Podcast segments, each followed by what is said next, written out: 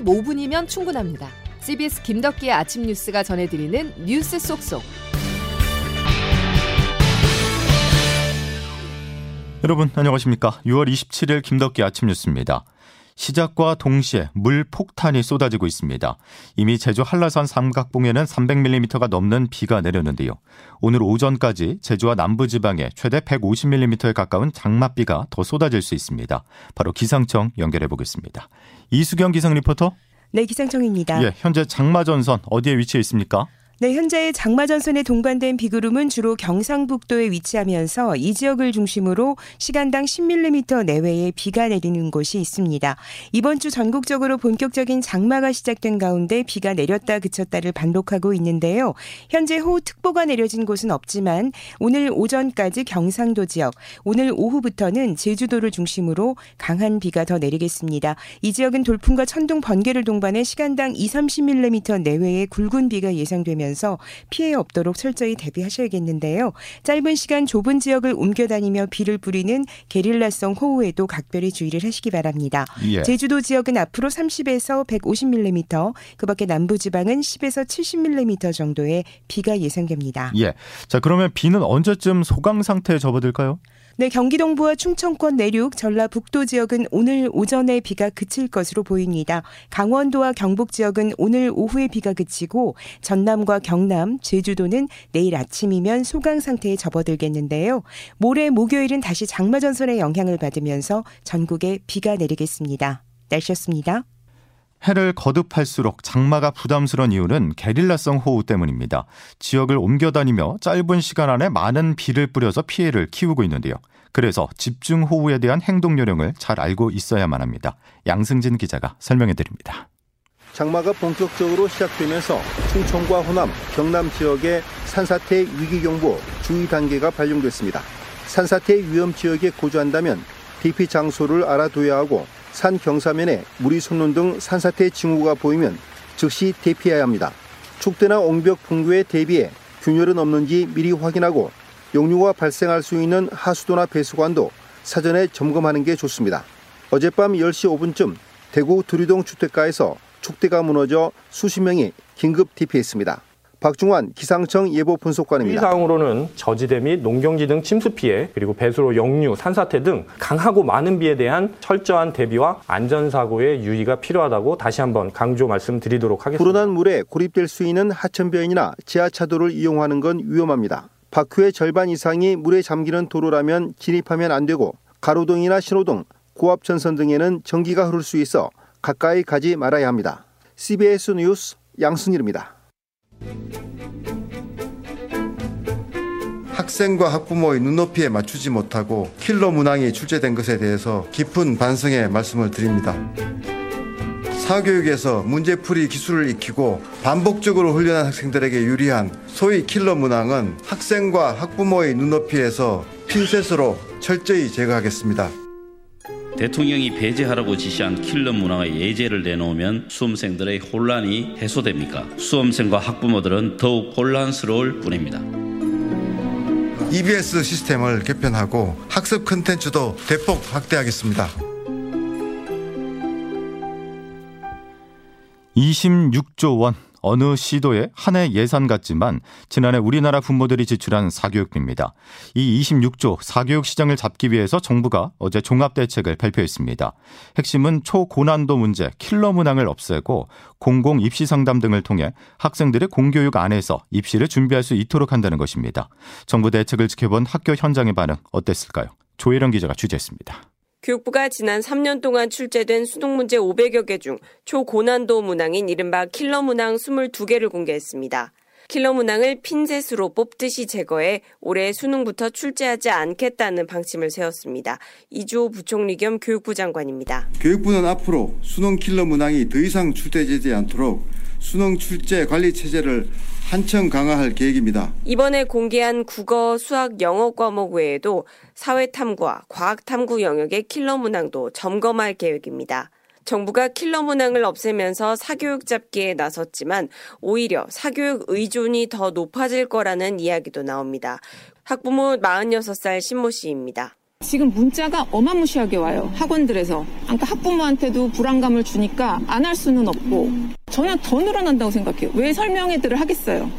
정부는 변별력 확보에는 문제가 없다며 학부모와 학생들에게 안심하라면서도 킬러 문항을 어떻게 대체할 건지는 답을 내놓지 못해 현장의 혼란은 계속될 전망입니다. CBS 뉴스 조혜령입니다. 킬러 문항 기준에 이어서 사교육비 경감 대책도 관심이었죠. 대입과 함께 돌봄을 포함한 유아 교육까지 두루 담았는데요. 주요 내용을 최인수 기자가 정리했습니다. 그동안 대학들이 수시 전형에서 자체적으로 실시해온 논술과 구술은 수능 킬러 문항과 함께 학생들을 사교육 시장으로 내모는 요인으로 지목돼 왔습니다. 시민단체 사교육 걱정 없는 세상이 2023학년도 입시를 분석해보니 서울의 15개 대학 가운데 14곳이 교육과정을 벗어난 문제를 출제했습니다. 교육부는 대학별 수시에서 이른바 킬러 논술을 출제하면 재발 방지를 요구하고 다시 출제하면 신입생 정원을 감축하는 제재 조치에도 나설 방침입니다. 중고등학생의 선행 학습 사교육을 줄이기 위해서 연간 70만 원인 EBS 프리미엄 콘텐츠를 무료로 전환합니다. 돌봄 공백으로 발생하는 초등학교 사교육 수요는 전일제 돌봄을 늘리고 예체능 맞춤형 방과 후 프로그램을 확대하는 방안을 내놨습니다. 이른바 영어 유치원이 학원이지만 음악과 미술, 체육, 한글을 수업하고 급식 시간을 운영하는 편법도 점검하기로 했습니다. CBS 뉴스 최인수입니다. 나도 괴담 망언을 임삼는 국민의힘은 돌아가라! 돌아가라! 우리 성주 국민들 그동안 고생 많이 하시는데 열심히 우리 성주군 발전을 위해서 마음을 보태겠다는 마음으로 한 400박 좀 사가려 하거든요. 일본 앵무새 같은 우리 정부의 거짓말이야 말로 괴담입니다. 절박한 심정으로 저는 단식 농성을 돌입합니다. 오늘부터 무기한 단식 농성을 들어가고자 합니다. 정부 여당이 구시마 약수터를 매우 아까워하는 것 같아요. 그 약수터 좀 폐쇄하자. 국민 건강에 해롭다고 하니까 그 약수터가 아까워서 그런지 왜 폐쇄 운동을 민주당이 이번에는 후쿠시마 괴담을 들고 나왔습니다. 100번 사죄에도 모자랄 판에 공포를 주장하는 정당이 과연 국민을 위한 정당인지 묻지 않을 수 없습니다. 한쪽은 먹방, 다른 한쪽은 단식입니다. 후쿠시마 오염수에 대한 정치권 공방이 장외 여론전으로 확전하는 모습인데요. 여당은 과학을 강조하면서 민주당의 주장을 괴담 정치라고 공세를 폈고 야권은 오염수 방류 계획 철회를 요구하며 릴레이 단식 농성에 들어갔습니다. 박희원 기자입니다. 야권이 후쿠시마 오염 방류 계획 철회를 촉구하며 단식에 나서자 국민의힘은 최근 환경영향평가에서 전자파 위험도가 낮게 나온 성주 사드 기지를 찾았습니다. 국민의힘 김기현 대표는 후쿠시마 오염수 논란을 사드 기지 전자파 논란에 비유하며 성주산 참외를 시식하기도 했습니다. 이 사드 괴담 가짜 뉴스가 문재인 정권 5년 내내 버젓이 횡행하도록 방치 조장한 몸통이 누군지 조사해서 밝혀. 참외 먹방의 국민의힘 지도부 횟집 식사에 이어 SNS에선 소속 의원들의 횟집 가기 챌린지도 이어지고 있습니다.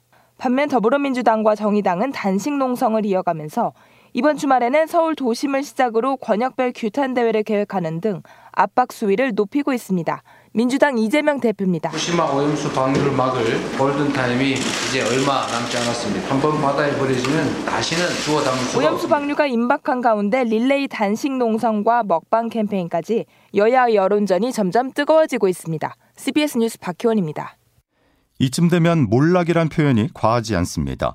박근혜 정부의 국정농단 사건을 맡아 가장 성공한 특검이란 평가를 받던 박영수 전 특검이 구속 기로에 놓였는데요. 검찰은 최대 무기징역까지 가능한 특정경제범죄 가중처벌법상 수재 혐의를 적용했습니다. 김승모 기자가 보도합니다. 검찰이 어제 오후 박영수 전 특별검사와 특검부 출신으로 그의 최측근인 양재식 변호사를 특정경제 범죄 가중처벌법상 수재 등 혐의로 구속영장을 청구했습니다. 박 전 특검은 2014년 양 변호사와 공모해 대장동 민간업자들로부터 200억 원 상당의 이익과 단독주택 두 채 등을 받기로 약속한 혐의를 받고 있습니다. 당시 우리은행 이사회 의장이던 박 전 특검이 대장동 개발사업 컨소시엄 구성과 프로젝트 파이낸싱 대출을 돕기로 하고 업자들로부터 대가를 약속받았다는 겁니다. 다만 우리은행이 컨소시엄에 참여하는 대신 1,500억 원 규모의 대출 의향서를 발급해 주는 것으로 입장을 바꾸자 박 전 특검이 받기로 한 200억 원도 50억 원으로 줄어든 것으로 검찰은 보고 있습니다. 검찰은 박 전 특검이 대가 약속에 그치지 않고 실제 현금 8억 원을 받았다고 보고 영장에 기재했습니다. 2015년 대한변협회장 선거자금 명목으로 받은 3억 원과 같은 해 4월 토목업자와 분양대행업자로부터 자신의 계좌를 거쳐 화천대유 대주주 김만배 씨한테 건네진 5억 원입니다. 박 전 특검은 관련 의혹을 부인해왔지만 검찰은 사안이 중대하고 증거인멸 정황이 있어 구속 수사가 필요하다는 입장입니다. CBS 뉴스 김승모입니다. 혼란한 러시아로 가보겠습니다. 조금 전 푸틴 러시아 대통령이 TV 연설을 통해 결국 실패할 수밖에 없는 운명이었다며 최근 발생한 반란에 대해 처음으로 입을 열었는데요. 미국도 공식 반응을 내놨습니다. 워싱턴 연결해 보겠습니다. 최철 특파원입니다.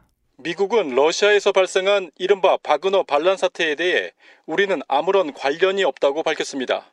러시아 정보기관이 서방 연루서를 제기한 것에 대한 답변인 셈입니다. 그러면서 바이든 미국 대통령은 미국과 동맹국들은 러시아에서 무슨 일이 일어나든 상관없이 우크라이나를 계속 지지할 것이라고 강조했습니다. 분명히 말할 수 있는 건 이건 러시아의 일이고 우리는 관여하지 않았습니다.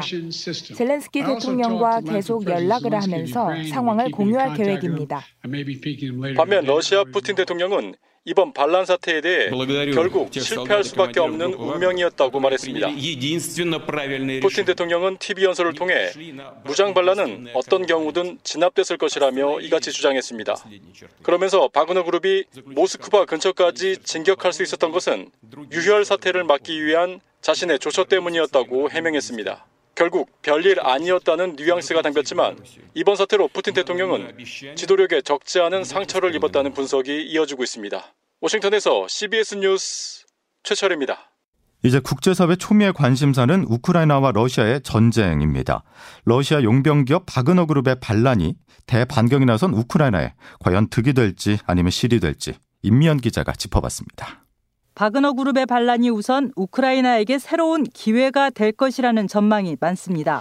최전선에서 우크라이나의 진격을 막았던 바그너 그룹이 철수하면서 러시아로서는 타격이 불가피하기 때문입니다. 우크라이나는 당장 남부와 동부 지역에서 적극적인 공세에 나서고 있습니다. 젤렌스키 우크라이나 대통령은 러시아가 자멸의 길로 들어섰다며 기대감을 나타냈습니다. 여러분의 군대가 우크라이나에 오래 있을수록 러시아는 더 황폐해집니다. 푸틴이 크렘린에 오래 머물수록 재앙은 더 커집니다. 그러나 우크라이나에게 마냥 유리한 것만은 아니라는 반론도 상당합니다. 일각에서는 프리고진을 따라 벨라루스로 이동한 용병들이 우크라이나를 측면 공격할 가능성을 제기하고 있습니다. 리처드 데낫 전 영국 참모총장입니다. 벨라루스에서 키이우로 공격할 위험이 있습니다.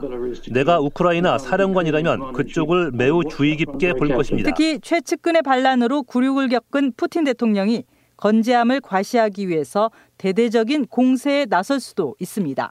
CNN은 러시아는 핵무기를 내세워 전쟁이 파국으로 치달을 수 있다는 공포감을 조성할 것이라고 내다봤습니다. CBS 뉴스 임미연입니다. 윤석열 대통령과 조 바이든 미국 대통령, 기시다 후미오 일본 총리 등 3개국 정상이 오는 8월 말 미국에서 회담을 갖는 방안을 조율 중이라고 일본 아사히 신문이 보도했습니다. 이 보도에 따르면 한미일 정상은 이번 회담에서 북한의 정찰 위성 재발사를 비롯한 핵미사일 개발 문제에 대한 협력 방침을 논의할 전망입니다. 이와 관련해서 대통령실 관계자는 아직 조율 중이라며 일정이 확정되지 않았다는 입장을 분명히 했습니다.